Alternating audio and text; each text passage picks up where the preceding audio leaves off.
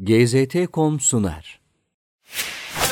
İslam'ı kabul ettiği 1926 yılından itibaren Orta Doğu'ya seferlerini sıklaştıran, ardından da Suudi Arabistan'a yerleşen Avusturyalı muhtedi Muhammed Esed, Ömer Muhtar'ın içinde yetiştiği Senüsi hareketine büyük bir muhabbet besliyordu. Ona göre Hz. Peygamber'den bu yana İslam dünyasının hiçbir yöresinde Senusi hareketi kadar İslami hayat tarzına yakın bir çizgide gelişen geniş çaplı bir hareket görmek mümkün değildi. Ömer Muhtar, Libya dağlarında ve çöllerinde 20 yıldır ülkesini kahramanca savunuyor. 1931 yılı başına gelindiğinde artık umutlar tükenmeye başlamış, bu koca yürekli, yaşlı adamın çevresinde sadece bir avuç savaşçı kalmış.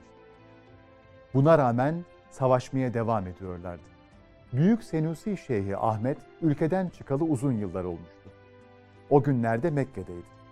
Şeyh Ahmet bir sohbet sırasında Muhammed Esed'e mücahitler için neler yapılabileceğini yerinde tespit için bizim adımıza Sirenayka'ya gider misin deyince Esed evet demekte hiç tereddüt etmedi ve bundan büyük bir onur duydu.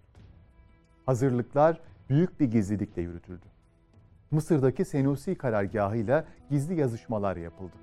Hazırlıklar tamamlanınca harekete geçildi. Kızıldeniz üzerinden kuzeye Mısır'a, Mısır içinden de yine kuzeye doğru uzun ve meşakkatli yolculuklardan sonra Libya sınırına varan Muhammed Esed ve yol arkadaşı sınır devriyelerine ve İtalyan uçaklarına rağmen Cebeli Ahtar'a varmaya muvaffak oldular. Burada mücahitler kendilerini karşıladı. Develer atlarla değiştirildi. Birkaç gece sonra çöl arslanının mevzilendiği vadiye ulaştılar.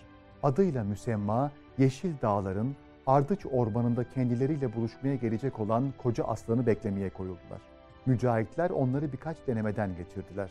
Doğru insanlar olduklarından emin olmak istiyorlardı.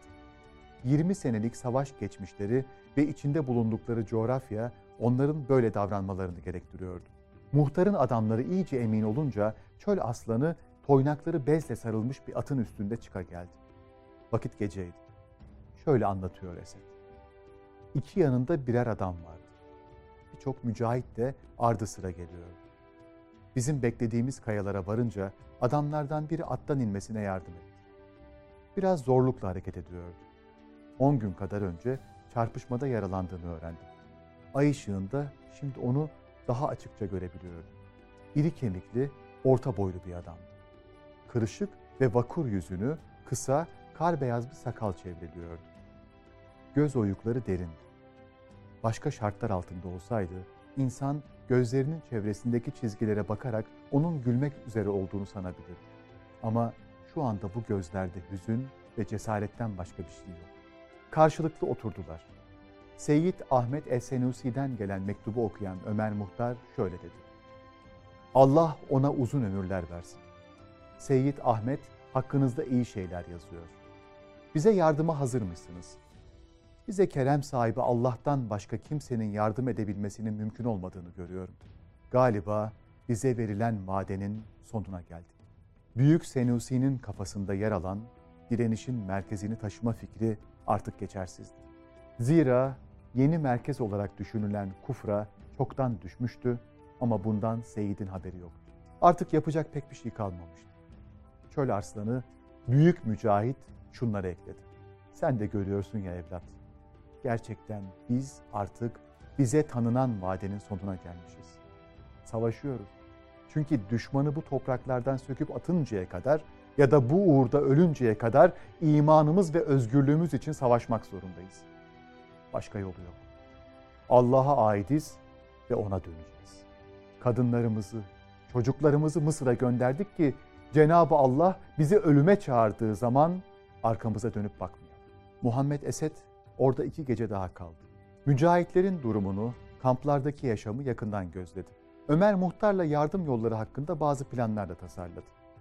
Lakin her ikisi de biliyorlardı ki yapacak pek bir şey kalmamış. Muhammed Esed bir daha görüşmemek üzere Ömer Muhtar'dan ayrıldı. Aylar sonra koca Ömer yine kahramanca savaşırken yaralı bir şekilde esir düştü ve Suluk denilen yerde halkının gözleri önünde asılarak şehit edildi.